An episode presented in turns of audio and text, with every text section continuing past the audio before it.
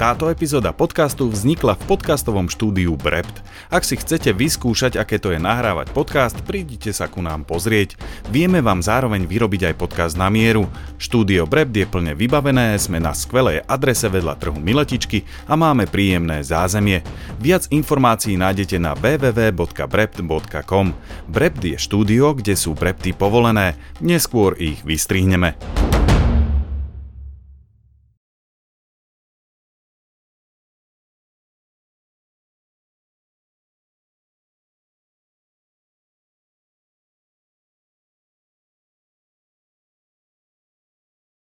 Ahojte, počúvate 18. epizódu podcastu Stačí len vyraziť, podcast Dobrodruha, moje meno je Blaže Černák, e, je tu so mnou Jožo Terem. Jožo, ahoj. Čaute.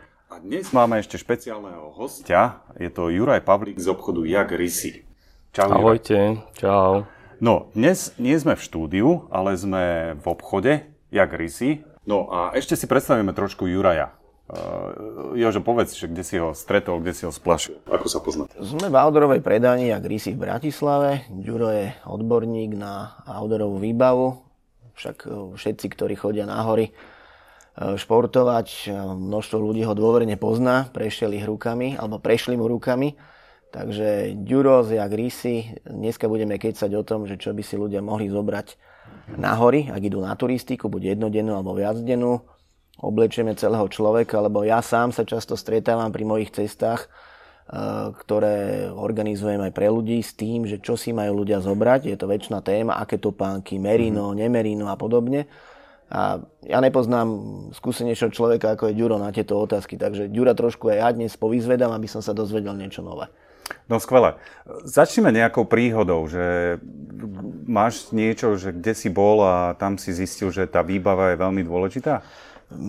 Takých situácií bolo, boli stovky, ale aby si to ľuďom vrilo trošku do pamäte, tak spomeniem takú pikošku z Novej Gvinej, keď sme trekovali, tak samozrejme mal som na sebe kvalitné Goratexové topánky, vysoké, ktoré sú na Slovensku vynikajúce.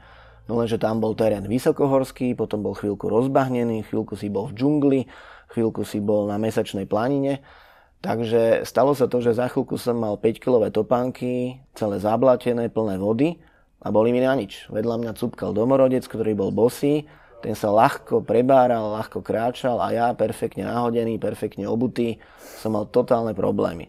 Čiže to je jeden z takých príkladov, kedy ti ani dobrá výbava nie je na nič, respektíve treba zvážiť, akú výbavu treba mať.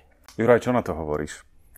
No určite treba vedieť, kam idem, aby som si vedel, čo si budem obúvať.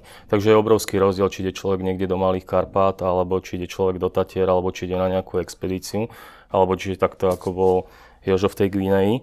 Takže treba naozaj vedieť, že či si zoberiem polovičné topánky, či idem do vysokých topánok, akú tvrdosť topánok zvoliť. No a potom samozrejme je to o tom, že poskúšať viacej modelov, pretože Občas prídu ľudia s tým, že niekto im poradil, že toto je tá najlepšia topánka na svete, mm. dajú to na nohu a zistia, že vôbec e, to nebude sedieť a tudy cesta nevede. Takže Dobre, treba sa určite poradiť. Jasné, topánkam sa dostaneme. Ja by som chcel obliec celého človeka. Hej? Čiže poďme od toho spodného prádla a, a dostaneme sa k jednotlivým častiam a potom možno niektoré detailnejšie rozoberieme. Tak začneme spodným prádlom. Čo si mám obliec? Je tak e, špeciálne? to základné spodné prádlo, také základné delenie je, že sa delí teda na syntetické alebo nejaké mm. merinové prí, z prírodných materiálov. Teraz je veľmi populárne práve to merino.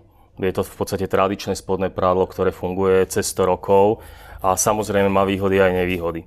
Je veľmi populárne, lebo vyzerá civilne, e, veľmi dobre sa to nosí, ale možno, že nie je napríklad vhodné úplne na taký vysokoaktívny pohyb, kedy sa človek veľmi potí lebo predsa len schne dlhšie ako syntetické spodné prádlo, takže e, človek má potom pocit, že je v mokrom. Tá syntetika mm-hmm. samozrejme vysychá oveľa rýchlejšie a na taký ten aktívnejší pohyb je lepšia. Mm-hmm. To merinové prádlo má zase obrovskú výhodu v tom, že nesmrdí.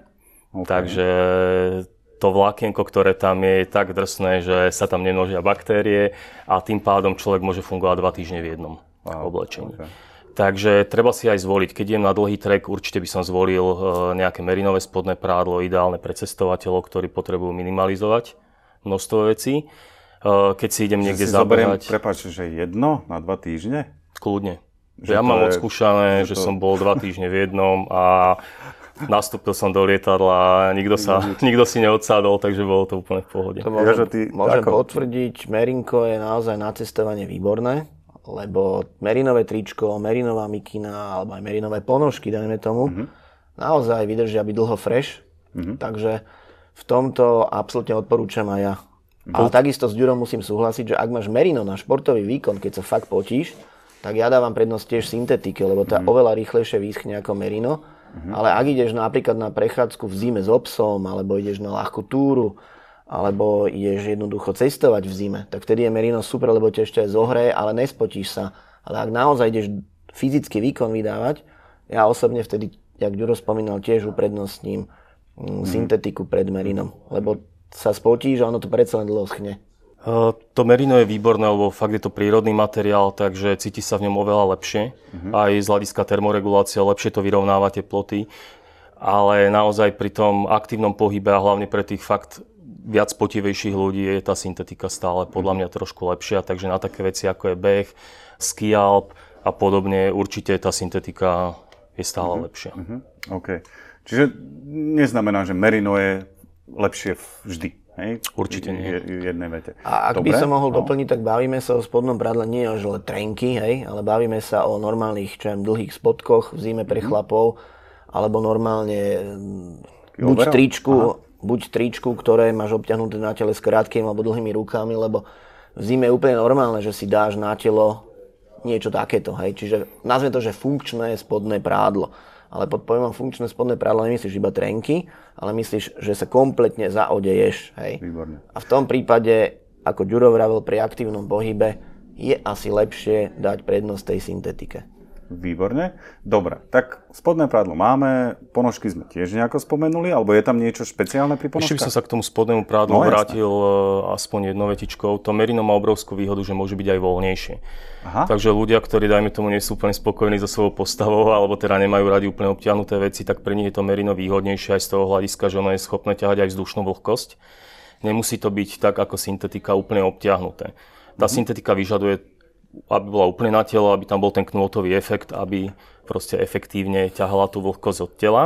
A v tomto merino vyzerá civilnejšie, takže keď si ideš aj sadnúť niekde do reštaurácie, tak potom nevyzeráš ako transformer. Takže ešte aj toto treba zvážiť. Takže práve aj pri tom cestovaní, keď ideš do lietadla, tak je výhodné, že už môžeš v tom merine nastúpiť, kdežto v Ríne sieťkovanom by si asi teda Nemohol. do lietadla nešiel. To by ťa asi vyviedlo. Opäť súhlasím, merino na cestovanie je úplne že top.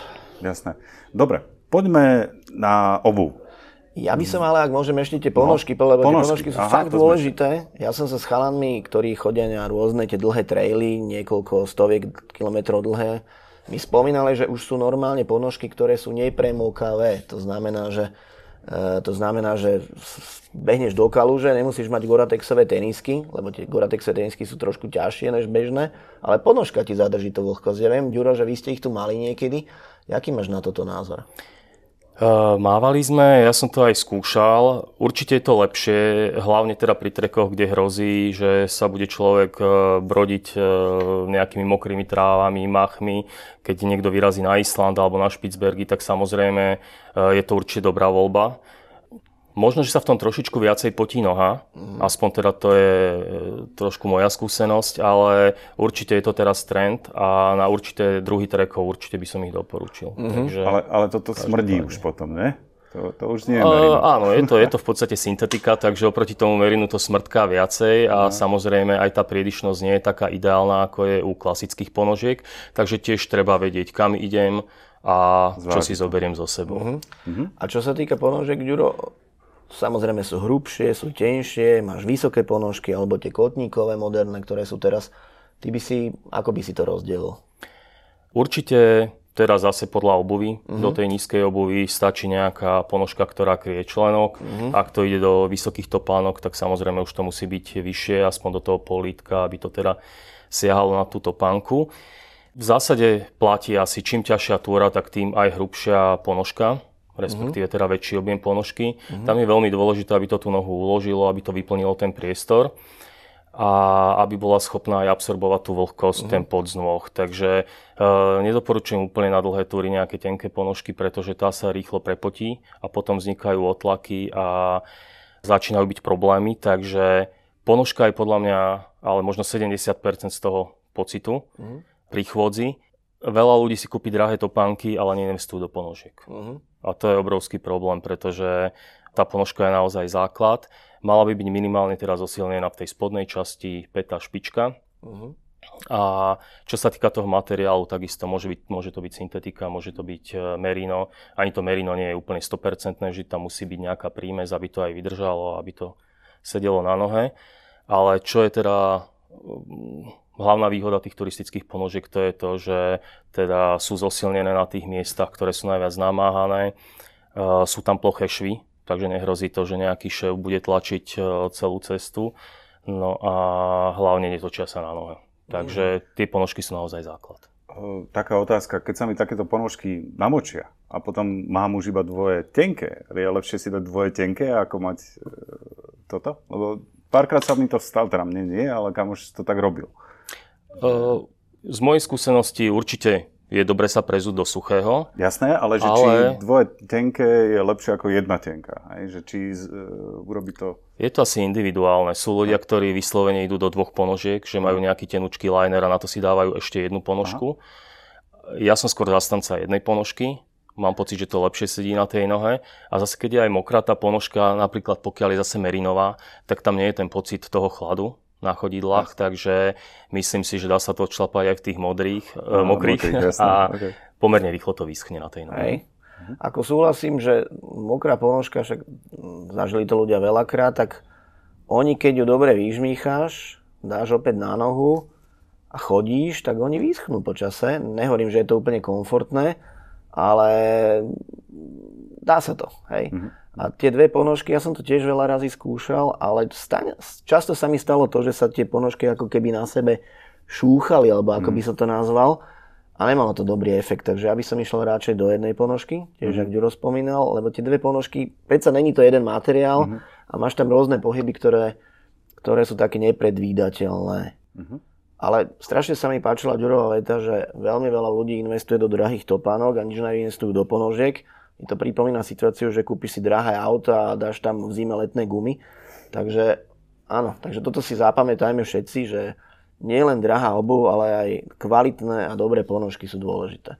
Uh-huh. Super. Tak čo, ideme na tieto pánky už? Obuv? Skúsme. Poďme, jasné. No, tak sú vysoké, e, polovysoké, členkové.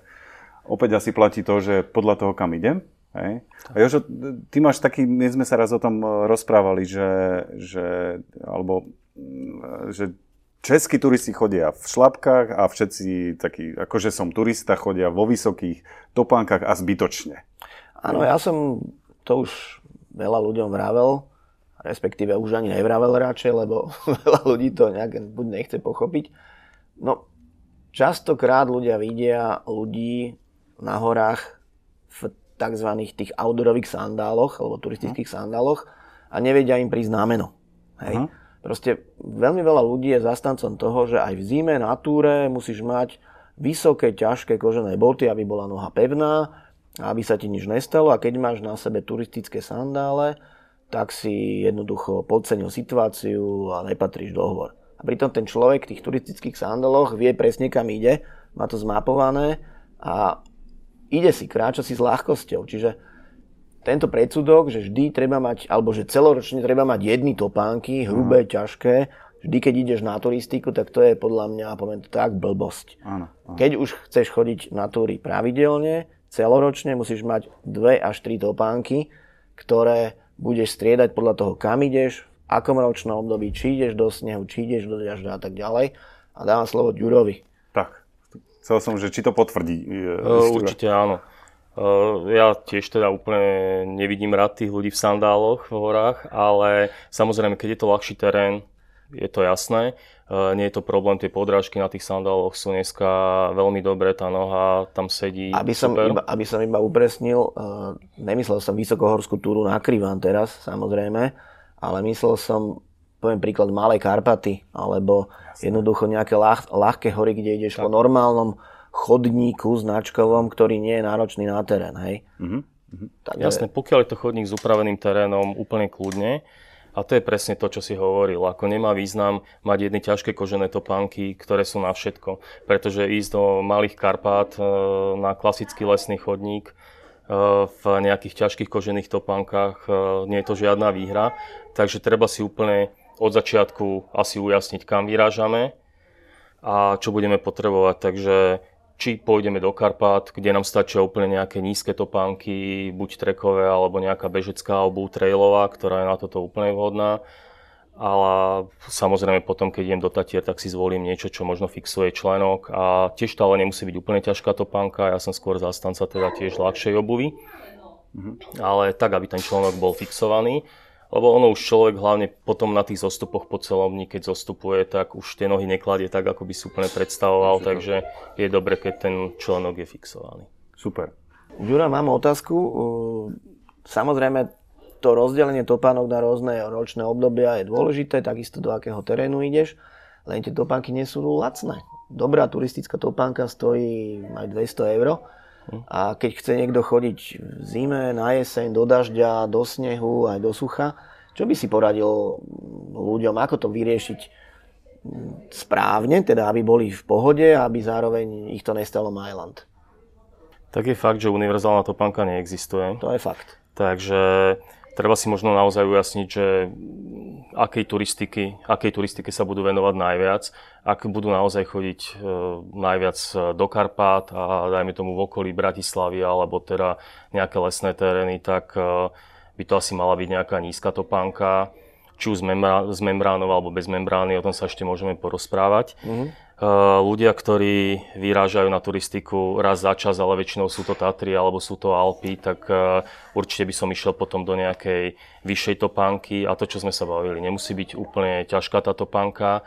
Hľadal by som nejaký taký rozumný univerzál, aby sa dalo teda to zvládnuť v jednej topánke, mm-hmm. aj keď vieme, že teda univerzál neexistuje, takže ľudia, ktorí chodia na tú turistiku naozaj viacej, tak by mali určite porozmýšľať nad tým, že mať viac topánok a vybrať ich potom podľa konkrétnej túry. Ale všímam si, že dnes už veľa výrobcov robí topánky také, alebo aspoň vidím a čoraz viac ľudí, že to riešia tak, že majú na sebe v podstate turistickú topánku, ktorá je ale dizajnovo tak pekná a tak urobená, že ju možno nosiť aj voľno časovo do mesta. Hlavne to sa týka tých trailových tenisiek a podobne, tých nižších. Takže sú tu také firmy, nechcem to tu menovať, ktoré robia dizajnovo veľmi peknú botu, ktorá je použiteľná aj do terénu, ale ja ich v pohode nosím aj do mesta. Že, že ich nemáš celý rok e, v šuflíku, ale no, môžeš jasné, ich využívať. Jasné. Je, áno, super. Určite, hej, máme veľa ľudí, ktorí uh, nosia v podstate tie trekové topánky aj na bežné nosenie. Takže odchodia v tom normálne bratislavskú zimu a také tie nižšie trailové topánky, po prípade tie trailové bežecké topánky sa dajú naozaj použiť vyslovene na každodenné nosenie. Mm-hmm. Takže nemusí to byť len na tú turistiku. A treba dbať na značku, Ďuro, myslíš, že je dôležité pozerať aj na značku? Lebo značka stojí viac? Hm. Stojí viac, mala by vydržať viac. A ja by som určite išiel radšej do niečoho kvalitnejšieho. Mm-hmm. Aspoň z našich skúseností teda vydržia tie značkové veci trošičku viacej. Mm-hmm ale ľudia, ktorí chodia naozaj raz za čas alebo mm. idú 2-3 krát e, niekam si vybehnúť do Karpát, tak si nemyslím, že úplne nutne potrebujeme nejakú super značkovú záležitosť, ale ľudia, ktorí to myslia s tou turistikou vážne, tak by asi radšej mali investovať do nejakej serióznej firmy, ktorá sa tomu venuje 100 rokov a asi mm. bude. Tak čo, vymenujeme tri nejaké seriózne firmy? 3, 4, aby, lebo každého to zaujíma, že teraz ktorú botu, ktorej značky by sme odporúčali. Menuj ty. Mám ja? Menuj ty. No dobre. Baťa. tak ja si osobne myslím, že Hanvák je dobrý. Mm-hmm. Potom by som povedal, že La Sportivka je dobrá. A daj teraz tí dve.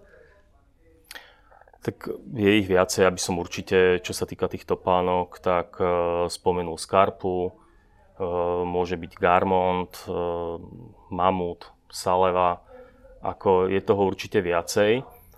Sú tam samozrejme rozdiely, oni tie talianské firmy vyzerajú veľmi podobne a sú to také štýlové botičky. To som mal na mysli. Farebnejšie botičky, kdežto ten Hanwag je taká tradičná nemecká značka, ktorá proste robí tradičné kožené, tak. ťažšie topánky. A je to potom aj o tej preferencii, že čo sa komu páči, čo komu sedí.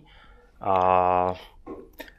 Prepáč, no. s týmto, že sedí. To je veľmi dôležitá vec, lebo jedna vec je kúpiť si kvalitné topánky, druhá vec je, aby ti to sedelo. A môžeme sa toho jemne dotknúť, že ako si tie topánky možno odskúšať, uh-huh. na čo si dávať bacha. Jasne. To je alchymia, no. no.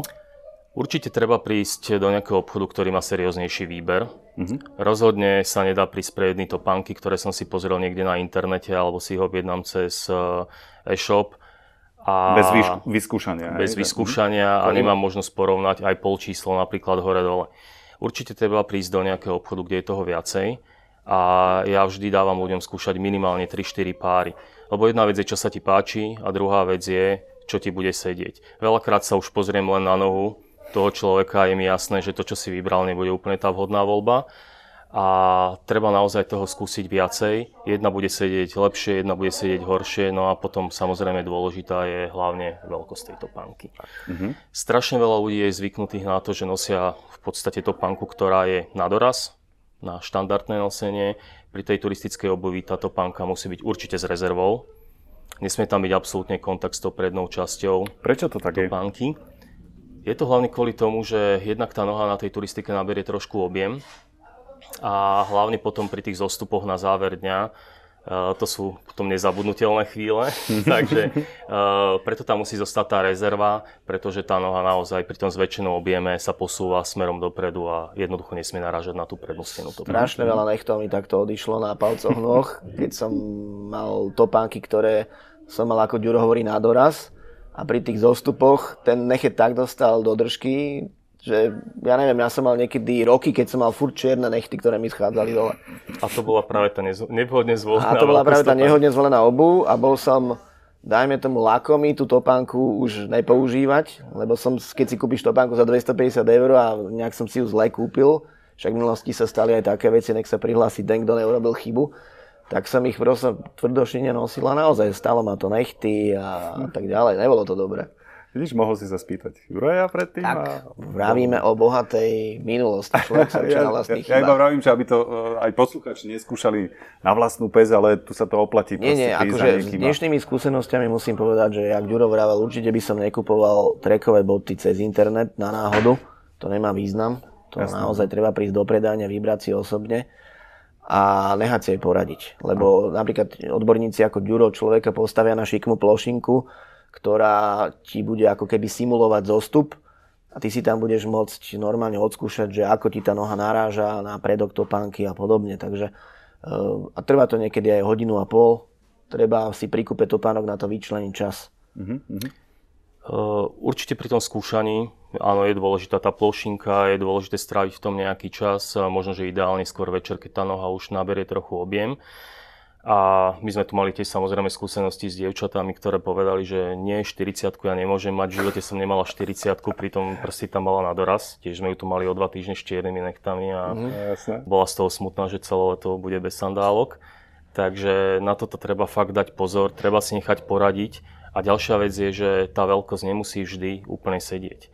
Aj u jednej značky sú tie veľkosti poposúvané, takže neznamená to, že keď mi z jedného modelu sedí 40 tak mi bude sedieť zo všetkého. Takže naozaj každú túto panku treba dobre odskúšať a hlavne teda na tom mostíku, na tej plošinke.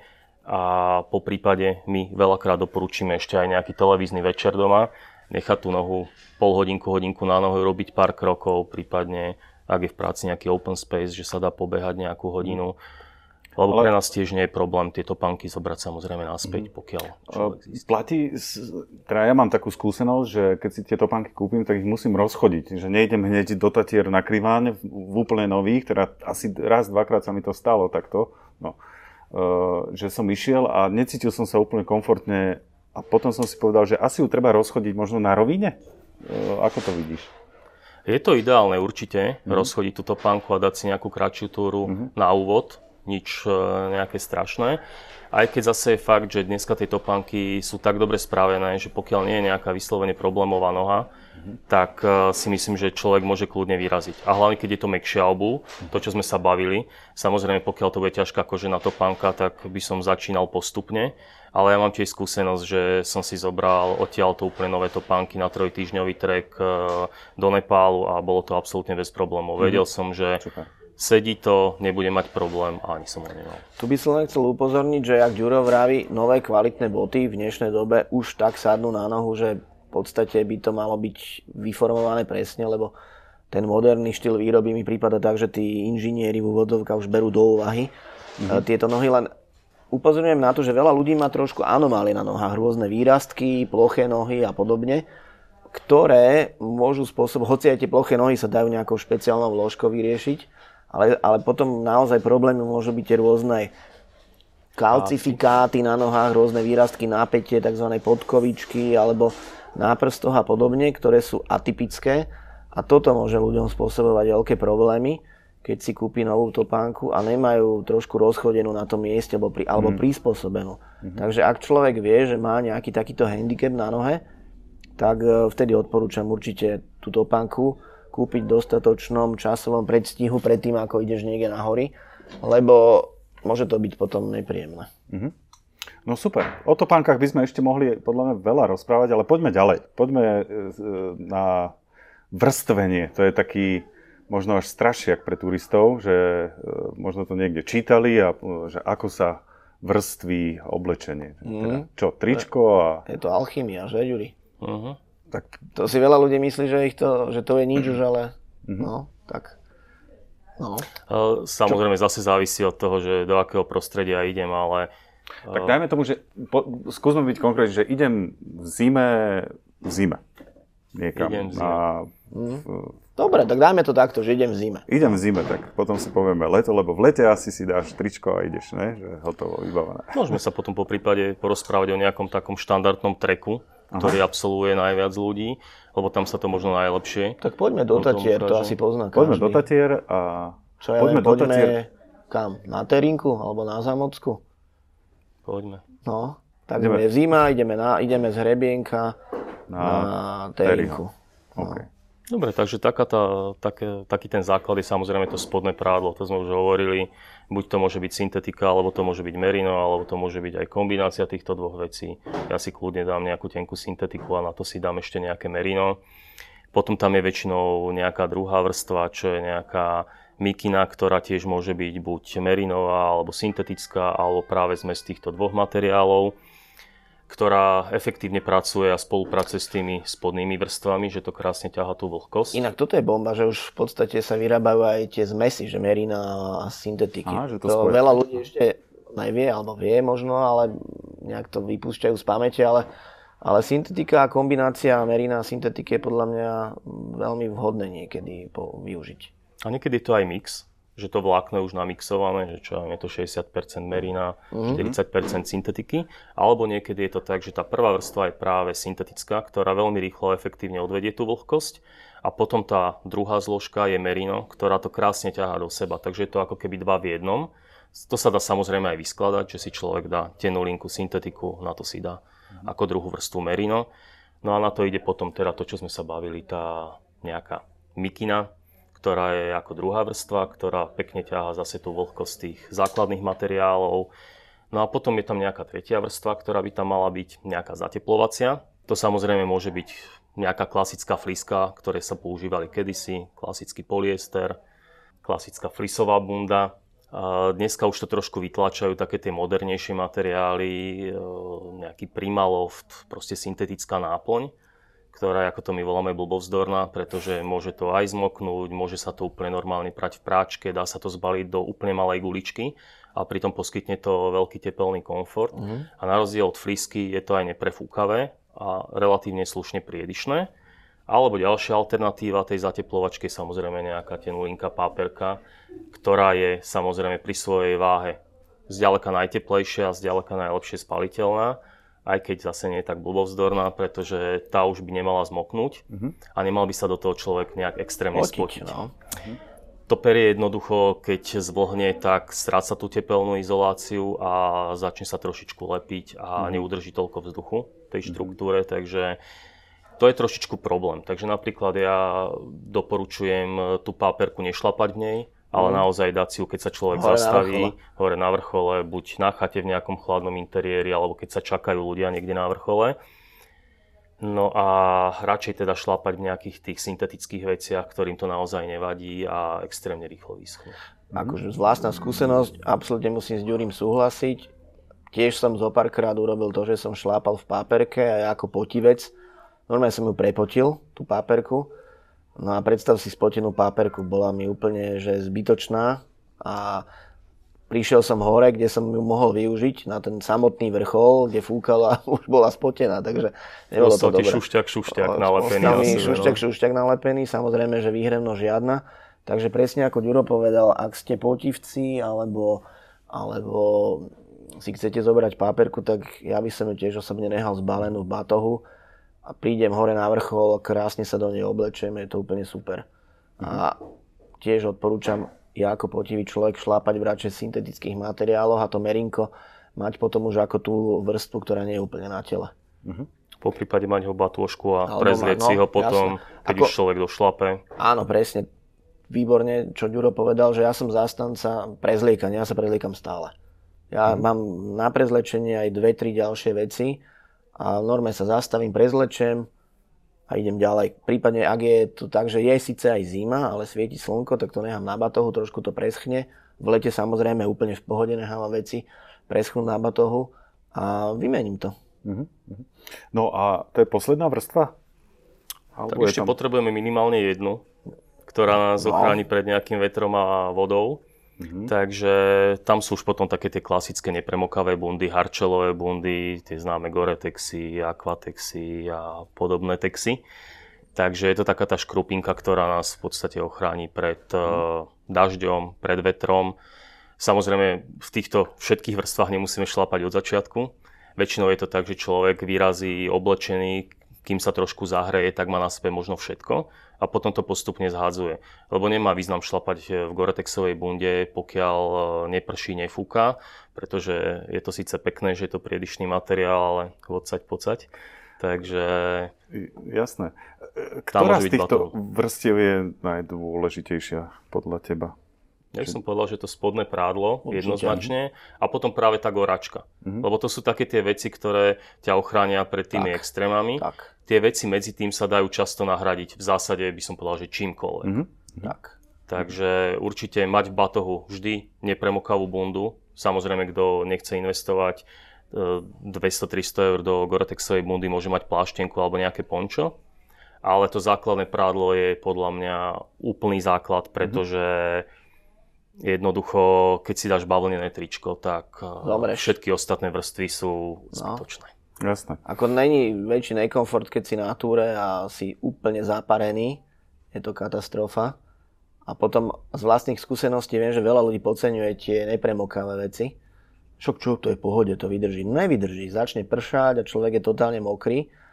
A vtedy treba pozerať trošku aj na vodný stĺpec možno tých eh, vecí, že koľko tie veci vydržia. Alebo, jak Ďuro vravel, u nás v našich zemepisných šírkach veľmi veľkú službu robí aj tá pláštenka, že mm-hmm. si hodíš cez batoh a cez seba jednoducho také pončo nepremokavé, hej, ktoré celkom aj priedišné. Je to fajn, to pončo. Samozrejme to pončo nie je úplne vhodné do nejakých technickejších terénov, pretože tam Roztrhneš, no. sa to roztrhne a motá sa to pomedzi nohy, takže v tých technickejších terénoch by som radšej určite išiel do goráčky a nejakých aj teda nepremokavých nohavíc samozrejme. Mm-hmm takže tá škrupinka musí byť kompletná. A, ale jednoducho tá nepremoková bunda tam musí byť. Mm-hmm. Tam sa kľudne stane, že tá teplota môže klesnúť v tých horách aj vo Vysokých Tatrách o 20 stupňov v priebehu pár minút a mokrý človek začne bojovať o život, pokiaľ mm-hmm. je úplne premočený. Mm-hmm. Dobre.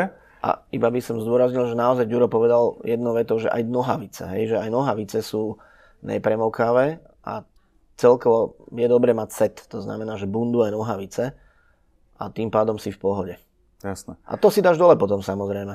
Lebo veľa ľudí má fóbiu, ježiš, ja sa tu budem prezliekať, čo dám si na seba niečo a už sa neprezlečem. Nie, na horách je úplne normálne, že máš batoh, kde máš e, veci, ktoré si stále prezliekaš. Možno aj každých 15 minút sa zastavíš a, a prezliekaš stále, sa. Stále. A meníš to stále. Meníš, nahadzuješ, zhadzuješ no? podľa no? toho počasia, pretože je obrovský rozdiel, keď vyjde slniečko a oprie sa No. Je rozdiel, samozrejme, keď je pod mrakom, je chladnejšie a práve nie je dobré, keď človek je lenivý a šlape kompletne oblečený, už sa oteplilo, lebo potom absolútne prepotí všetky tie vrstvy. Takže netreba byť lenivý, ale naozaj treba rozmýšľať a trošičku pracovať s tými vecami. A tie štyri vrstvy, o ktorých sme sa rozprávali, kde je to základné spodné prádlo, je tá druhá vrstva, je tá zateplovačka a je tá štvrtá vrstva, čo je tá goračka, tá škrupinka na vrchu. Proste to sú štyri vrstvy, s ktorými dokážeme fungovať od minus 20 do plus 30 a práve Dneska sú tu už relatívne malé veci mm. na zbalenie, takže dá sa to naozaj zbaliť do 25-30 litrového batohu a máme to vždy, sme v podstate pripravení na akékoľvek mm. počasie, akúkoľvek sme Ako? počasie. Áno. A ešte by som mi povedal takú píkošku, že napríklad v teple, keď človek ide mimo Slovenska do iných zemepisných šírok, do trópov, dajme tomu, tak tam častokrát je, poviem, paradox nepoužívať nič. Normálne sa vyzle do pol pása a šlapa do pol pása, lebo keď, keď si v tropickom pralese alebo v tropických podmienkach, kde je 30 stupňov a začne pršať, tak je na sebe mať goračko blbosť a takisto keď si dáš prší plaš, tak sa v ňom tak zaparíš a veľa ľudí, neviem či to tu môžem povedať, ale proste veľa ľudí to rieši tak, že sa vyzlečie do pol pása, šlape do pol pása, prestane pršať, vyschnú, dajú si tričko a idú ďalej, aby tie veci, aby tie veci nezmokli. To ale samozrejme není možné, v Tátrách alebo v našich poveternostných šírkach, kde, mm-hmm. kde ti bude kosa. Hoci zobarkrát som už videl aj u nás ja následovníkov Wim Hofa, ktorí šlápnú do polpása vyzlečení aj u nás. Takže, ale to chce asi nejaký už ten dlhoročnú prípravu v otužovaní. Ja som, pardon, ešte, ja som ešte potom zastanca toho, že mať nejaké dlhorukavové tenulinké tričko, možno syntetické. Je teraz veľký výber naozaj rôznych výrobcov aj kvôli tomu, že aby sme boli chránení pred slnkom, lebo predsa to slnko v tých vyšších nadmorských výškach je pomerne agresívne.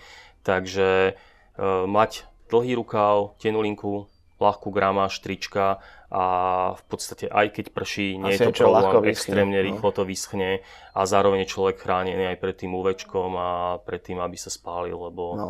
hlavne na trekoch vo vyšších nadmorských výškach je to veľmi dôležité. Mm. Potom sú tam ešte dve veci, to je že čiapka a rukavice. Sú to možno drobnosti, ale e, ako to je? Lebo niektorým ľuďom je viac zima na ruky, niekomu menej. Ako to vidíš?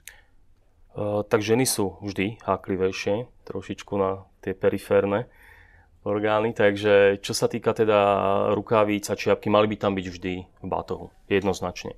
Myslím si, že u mužov stačí nejaká úplne tenulinka, zase buď merinová alebo syntetická, rukavica, kdežto ženy teda by mohli mať aj trošičku hrubšie. E, veľa žien má naozaj problém s tým, že im nedokrvuje prsty a býva tam problém. Tam samozrejme platí, že čím teplejšia rukavica, tým lepšie. Ale zase samozrejme, keď si tá ruka nedokáže vytvoriť žiadne teplo, tak tá rukavica je len izolant, ktorý potrebuje to teplo zadržať. Takže je to problém, treba určite tými rukami hýbať, e, treba trošku cvičiť, prekrvovať ich. A sú potom také, prepáč, také tie, že to otvoríš a začne ti to hriať, Áno. neviem koľko, Áno. x hodín? Sú aj také tie ohrievače, ohrievače hej. No. Bude to na chemickej báze, že to len zreaguje teraz so vzduchom, alebo sú aj také, ktoré sa dajú viacnásobne použiť, ekologickejšie, ktoré sa dajú potom vyvárať. Určite to môže pomôcť, pretože naozaj, keď si tá ruka nedokáže to teplo vytvoriť, tak je to problém. Takže tam už potom takéto externé veci musia nastúpiť. A to isté sa e, týka čiapok, pretože jednoducho cez tú hlavu sú najväčšie tepelné úniky, takže tá čiapka by tam mala byť vždy. Nikdy nevieme, že čo sa môže stať, či nebudeme musieť v tých horách stráviť aj nejaký neplánovaný bývak.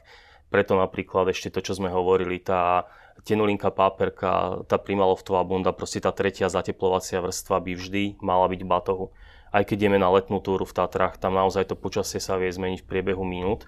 Takže vždy treba mať tenké rukavice, aspoň tenúčku čiapku, nejakú bufku na krk a proste tú zateplovaciu vrstvu, pretože aj keby došlo k nejakému zraneniu alebo človek zablúdi, že niekde musí čakať, kým sa zorientuje, tak e, určite treba mať Ako, není bezpečnostnú to, rezervu. Není to odev, ale vždycky treba mať batohu aj čelovku. Hej, lebo to je, ako, to je, to je taká, taká drobnosť, ktorá... To je... už sa dostávame možno k takej tej výbave, čo chceme na budúce urobiť, okay. že to si asi rozoberieme potom, ale ešte, ešte jednu vec mám, Juraj, čo si o tom myslíš? To sú také tie, že vyhrievané mm, vložky do topánok, hej, na taký ten USB, niečo, vyhrievané rukavice bývajú, že, že máš nejaký taký ten, tú baterku a že to proste ide. Ako to, ako to vnímaš, toto? Jasné, moderné technológie dorazili aj sem. No. Uh, určite to má význam pre ľudí, ktorí majú problémy s tým, že im naozaj rýchlo omrzajú ruky, po prípade už omrzli. Lebo ako náhle človek niekedy omrzol, to asi vieš potvrdiť, uh-huh. tak jednoducho vždy už potom tie prsty sú citlivejšie, či sú to ruky, či sú to nohy. A tým, že si tá ruka, noha nedokáže to teplo vytvoriť, tak uh, treba tam potom určite použiť niečo takéto. Veľa lescov, ktorí lezú v Himalajach, naozaj používajú tie vložky do topánok, takže uh, do nejakých expedičných topánok alebo do lyžiarok veľmi často sa práve používajú tie vyhrievané vložky, ktoré majú potom nejaký zdroj, ktorý vydrží niekoľko hodín a zabezpečí teda uh, nejaké rozumné teplo tej nohe ruke. Takže asi je to cesta. A zvlášť teda pre tých, ktorí už mali problémy, alebo teda pre kočky, ktoré kvôli tomu nechodia lyžovať. A len potvrdím, že omrznúť nie je až taký problém, ako si niektorí ľudia myslia, že naozaj omrznutí môžu ruky, nohy aj v Tatrach úplne bez problémov. Takže na to dávať treba fakt pozor, keď človek vie, že vonku je nejaký mráz alebo fučí a náhodou sa stane, že sa človek nemôže hýbať alebo pohybovať, tak je minimálne dôležité precvičovať prsty na nohách aj na rukách, šúchať si nos, uši a tak ďalej. Mm-hmm. Je dobré vytvoriť si taký návyk, že naozaj človek stále hýbe prstami v topánkach, hýbe prstami na rukách a samozrejme potom vyťahnuť si nejakú bufku cez tvár, pretože veľakrát napríklad líca omrzajú nos veľmi rýchlo a človek to nemusí ani e, v tom prvom momente spozorovať a potom je to naozaj náchylnejšie a zase celý život náchylnejšie na to omrznutie. Ja, ja poviem, že bufka to je taká tá šatka. Mm-hmm. Taká tá šatka. Ja by som ešte iba doplnil, že napríklad čiapka je ale veľmi dôležitá, alebo pokrývka hlavy je veľmi dôležitá aj na letných túrach alebo túrach vo veľkom teple. Dajme tomu, ak si niekde v ani nie, že v trópoch, ale oblasti ako Kazachstan alebo Mongolsko, kde si na náhorných plošinách častokrát vo vysokých výškach, kde je cez deň 35, v noci je tam aj 0 alebo minus 5, tak samozrejme aj tam treba dávať pozor na úpal, čo asi každý pozná, takže tá pokrývka hlavy je tiež veľmi dôležitá, že minimálne šiltovka uh-huh. alebo klobúčik, ktorý zabráni tomu, aby, ti, aby, ti, aby, aby si sa proste pripálil. Uh-huh. A mhm. častokrát si ľudia dávajú aj tak, že, že si dajú do tej čiapky alebo do klobúčika medzi hlavu a tú samotnú látku ešte jednu vrstvu, že, že čo si tam zbalia búvku, aby to bolo izolované. Uh-huh. Je to taký, taká, taká zvláštna vec, ale keď je naozaj veľké teplo, tak ja som to sem tam skúšal a pomáha to, je to mhm. fajn. Uh-huh. Úplne, je to komfortné. Čím väčšia vrstva izolácie, no. tým lepšie. A výborné sú práve také tie čiapky, ktoré kryjú aj uši a zátylok. Uh-huh. Buď sú to šiltovky, alebo sú to klobúky s takým tým pridaným plátnom vzadu. Ako mali niekedy vo filmoch francúzska legionár. Ono sa to aj volá, že legionárska čiapka. Aha, okay. A okay. to ešte nadviažem na Joža, že uh, ono veľakrát uh, to môže byť kľudne práve tie uh, republiky ako Kazachstan, Kyrgyzstan a podobne, alebo Nepál. Veľakrát sa tam stane, že je aj pomerne nízka teplota, že môže byť 10-12 stupňov a človek vôbec necíti, že to slnko je naozaj veľmi intenzívne a ten úpal môže prísť naozaj bez varovania, pretože naozaj tam sa stane, že človek šlape a má pocit, že nič sa nedeje a večer je úplne spálený. Uši, nos. Takže tá pokrývka tej hlavy je naozaj veľmi dôležitá. Ja si napríklad pamätám z Nepálu, z treku, že proste keď človek celý deň šlape, tak je aj problém sa obliec, pretože jedna polovička tela mrzne, tá, ktorá je teda na slnečnej strane, respektíve teda tá, ktorá je odvrátená od slnka. A tá druhá je úplne prepotená, pretože jednoducho z jednej strany pečie to slnko a z druhej je relatívne chladno pretože aj pri, nejakej, pri nejakých 0 stupňoch sa deje to, že to slnko naozaj tú jednu časť tela vie vyhriať. So, to ako vyriešiš? To sa, sa rieši veľmi ťažko. Človek sa ideš, občas ideš, otočí a šlape dozadu, hej, okay. alebo sa zastaví a trošičku sa vyhraje na tom slnečku. Ja už som, lebo... si, ja už som si všimol ľudí, že niektorí ľudia na to majú, že sú nohavice, ktoré môžeš odzipsovať, dajme tomu, že máš kráťasy a dlhé gate, tak veľa ľudí už v takýchto prípadoch jednu tú gaťu dá dole, alebo ju klesne na topánky a už sú aj bundy, kde môžeš zipsovať rukávy a tak ďalej. Čiže všelijaké mm. veci som už videl. Sú aj bundy, ktoré sa dajú teda odzipsovať no. rukávy a je z toho vestička, takže tam sa dá no. ten jeden rukáv nechať. A... Ale je to problém. Je to mm. problém, lebo mhm. naozaj tam sa obliecť je niekedy veľmi ťažké. Mm. A Ďuro, ešte jedna otázka. Okuliare. Takisto je asi veľmi dôležité, lebo tiež sa pozera do slnka a večer byť oslepený nie je žiadna výhra, alebo sa pozerať do snehu čo si myslíš na téma okuliare? Okuliare určite áno. V našich podmienkach myslím, že stačia aj úplne štandardné okuliare, ktoré človek nosí normálne do mesta, klasické meské. Čím sme vyššie, čím sme vo vyššej nadmorskej výške, tak tým by mali byť tie okuliare kvalitnejšie. Tam pri tých okuliároch sú v podstate 4 kategórie tej tmavosti. Klasické okuliare, ktoré poznáme, tak sú klasické trojky to je taká tá najštandardnejšia farba okuliarov. Kategória 4 sa potom používa na ľadovcoch, keď je niekto na lyžovačku, na ľadovec alebo ide do vyšších nadmorských výšek, výšok na treky. Tie už ale napríklad sa nedoporučujú pri šoferovaní, takže to je už taká tá špeciálka. Úplne samostatná kapitola je, sú okuliare, kde, ktoré sú fotochromatické, kde sa tá hm, farba E, mení podľa intenzity slnečného svitu. A to je práve perfektné, že ono to vie pracovať v tom rozmedzi 2 až 4. Mm. Takže môže to byť e, kategória aj do tých vysokých nadmorských výšok, náladovce pre horolezcov, ale zároveň to môže slúžiť aj pre cyklistov, ktorí občas vletia do lesa a potrebujú, aby sa im tie okuliare trošku rozsvetlili. Mm. A zároveň, keď zase z toho lesa vyletia na tom bajku, tak mm. oni sa vedia stmaviť podľa mm-hmm. tej intenzity toho slnečného svitu. Je to super, Samozrejme nie je to otázka sekundy dvoch, trvá to nejakú pol minútku, uh-huh. ale v zásade pokrie to potom celú tú škálu, čo človek potrebuje, takže v zásade dá sa to vyriešiť aj jednými okuliármi, ktoré sú síce drahšie, uh-huh. Ale je to rozhodne lepšie, ako keď to porovnáme s tým, čo bolo kedysi, že sme museli tie filtre vymieňať. To asi za jazdy na bicykli zvládne málo kto. Uh-huh. Takže okuliare určite áno, s dobrým úvečkom a rozhodnúť sa podľa toho zase, kde budú používané. A potom ešte také tie horolezecké boli s takými bočnými krytkami. krytkami. No. Existujú stále, aj keď už e, to možno nie je až také horúce, ako to bolo kedysi, lebo kedy sa nedala spraviť alebo nevedeli spraviť tú šošovku, ktorá by bola e, zaoblená. zaoblená a no, vyzerá to si... cool. Tak áno, áno. Dneska je to skôr taká, hej, taká imidžovka.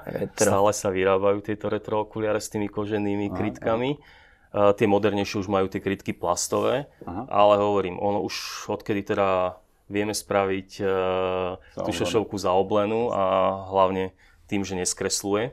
Čo kedy si sa nedalo, tak e, sa trošku vytráca význam tých krytiek, ale stále na, tie, na to expedičné podnikanie alebo na ten ľadovec to má mm-hmm. význam, lebo tam je veľmi dôležité, aby naozaj to slnko neprenikalo ani zo spodu, ani z bokov. Ďuro, opýtam sa teda, som bežný aktívny človek, povedal si, že fotochromatické okuliare sú fajn, len sú trošku drahšie. Koľko asi vidú také okuliare? Aktuálne okolo od tých 160 do 220 eur. A máte ich aj tu? Mám ich aj tu. Uh-huh. Dobre. Tiež treba dbať na kvalitu, alebo je to jedno? Respektíve tak tie renomované značky určite uh-huh. to robia veľmi dobre. Ono napríklad UV filter nie je v dnešnej dobe problém spraviť, to majú akékoľvek lacné okuliare aj na trhu. Uh-huh. Problém je, aby tá šošovka naozaj neskreslovala, lebo je to veľmi nepríjemné, boli z toho hlava, uh-huh. sú závrate a tak. Takže Jasné. určite treba investovať do kvalitných okuliarov aj s ohľadom na to, keby sa stal náhodou nejaký úraz, človek spadne a tak, tak aby sa to netrieštilo, aby to bolo z kvalitného polykarbonátu, jasne, ktorý potom nezraní toho človeka. Čiže to bola tiež dobrá veta, že UV filter už nie je až taký problém, ale skôr ide už o tú kvalitu, kvalitu toho, toho skla spracovania. a spracovania. Mhm. Čo je zaujímavé, tak niektoré firmy naozaj potom, môžeme menovať Julbo napríklad, sú super v tom, že aj pokiaľ dôjde k nejakému poškrabaniu alebo poškodeniu tých okuliarov, tak oni vedia tie sklá vymeniť. Uh-huh je to naozaj len v podstate za náklady, takže už nenútia toho človeka kupovať nové 220 uh-huh. eurové okuliare, ale dajme tomu vedia tie sklá vymeniť za naozaj výrobnú mhm. cenu Super. a je to ako služba zákazníkovi, takže netreba sa ani bať toho, že človek si kúpi drahé okuliare a poškodí ich niekde na prvej túre, lebo dá, je to všetko mhm. riešiteľné. Dobre, tak daj tri značky, dobre, týchto okuliarov úplne v pohode. To aj mňa inak zaujíma. Uh, možno, že teda to žulbo je asi taká jednička, Oakley uh-huh. alebo Block. Uh-huh. Takže je tých firiem určite viacej, ale myslím, že Žulbo je absolútne teraz jednička. Ja mám problém, že vždycky som si sadol na okuliare a zlomil som ich, ako je, je, alebo som ich strátil, ale to, to mi nepomôže nikto. To by som si ich musel asi poistiť, ale to zlomenie tých okuliarov, tie rámy sa už robia také, že sú ohybné alebo nejaké spevnené, alebo jak to ty vidíš? Lebo Vydrží... niektoré tie okuliare už majú fakt takú tú pružnosť, takú celkom... Vydrží to určite veľa a naozaj tým, že sa dajú meniť aj tie jednotlivé komponenty. Dá sa vymeniť nožička na tých okuliároch, dajú sa náhradné krytky, náhradné sklá, dá sa aj náhradný rám objednať, takže dneska je to už také, že vie si tie okuliare v podstate vyskladať, aj, aj keď si ich prísadne opakovane. A ja mám ešte jeden problém, to asi hovorím za všetkých potivcov, že mám okuliare a zarosujú sa mi stále. Je na to nejaký trik? Vieš čo myslím, ideš viem, viem, a zarosené okuliare. Existujú na to také spreje, ktoré by tomu mali zabraňovať, ale tiež to nie je úplne 100%. Uh, určite je dobré, aby tie okuliare dobre sedeli na tvári, mm. ale zase, aby tam, bola, aby tam bola nejaká medzierka, ktorou sa dokážu odvetrať. Mm. Pretože tú fyziku asi neoklameme, takže jednoducho je to o tom, že tie okuliare, tá zmena teplot tam vždy mm. bude vytvárať ten kondenzát, takže... Ja mám radu, a podľa mňa trochu funguje, to mi povedali na plávaní, že ich treba olízať. Áno, sliny trošku fungujú, že, ale že tiež to nie je 100%. Spray, tak to, to, sa, to, to, sa, to sa robí pri potapackých okuliároch. Áno, no vlastne áno. Aj, to je taká moja skúsenosť, keď som ešte robil plavčíka, niekedy dávno, tak, tak to boli také tie triky, že oblízať si, tak to mi plavci samozrejme poradili a veľa ľudí to pozná, že oblízať ich, naplúť do nich. Ale ich... podľa mňa to tak, ja som to párkrát skúšal a funguje to, ne? Teraz aspoň na nejaký čas. Všetci to robia. To, čo znamená, že to je to isté asi, ne? Že, že pri týchto možno turistických to... Treba to vyskúšať. Uh, určite to funguje, určite do určitej miery. Nebude to 100%, lebo naozaj, keď je tá zmena teplot obrovská, že z jednej strany vyhrievame, z druhej chladno, tak ten kondens tam bude, ale určite sa dá minimalizovať aj takýmto niečím. Jasné, do pohody. Dobre, tak Super, tak prebrali sme si celého turistu, e, jeho výbavu, teda oblečenie. A na budúce si skúsime povedať niečo, že aký batoh, aký stan a ako sa vybaviť možno nejakú... O kempovačke, no. Keď už, ideš, keď už ideš že aj prespať do prírody, že si dobre oblečený a rozhodneš sa, že ideš na víkend prespať do prírody, buď dohovor alebo niekde len tak, že aký spacák si zobrať, akú karimatku, aký stan, aký batoh, ako sa zbaliť Super. Tak to by toto, mohlo ľudí zaujímať. Toto všetko sa dozviete na budúce. Uh, ja ďakujem Jurajovi uh, za to, že si našiel čas a Jožovi, aj, aj mne ďakujem. A ďakujem aj vám, posluchači, že ste počúvali až doteraz. A... Ja, by, ja by som ešte len doplnil, že samozrejme veľa ľudí má možno ďalšie otázky, tak príďte do predania Jak Rysy na Vajnorskej ulici v Bratislave, pýtajte sa Ďura alebo Tomáša alebo ďalších ľudí, ktorí vám to radi poradia a myslím si, že rady z tejto predajne sú naozaj na maximálne dobrej úrovni. Super. Dobre, tak ďakujeme a pekný deň ešte. Ahoj. Ďakujeme. Ďakujem, ahoj.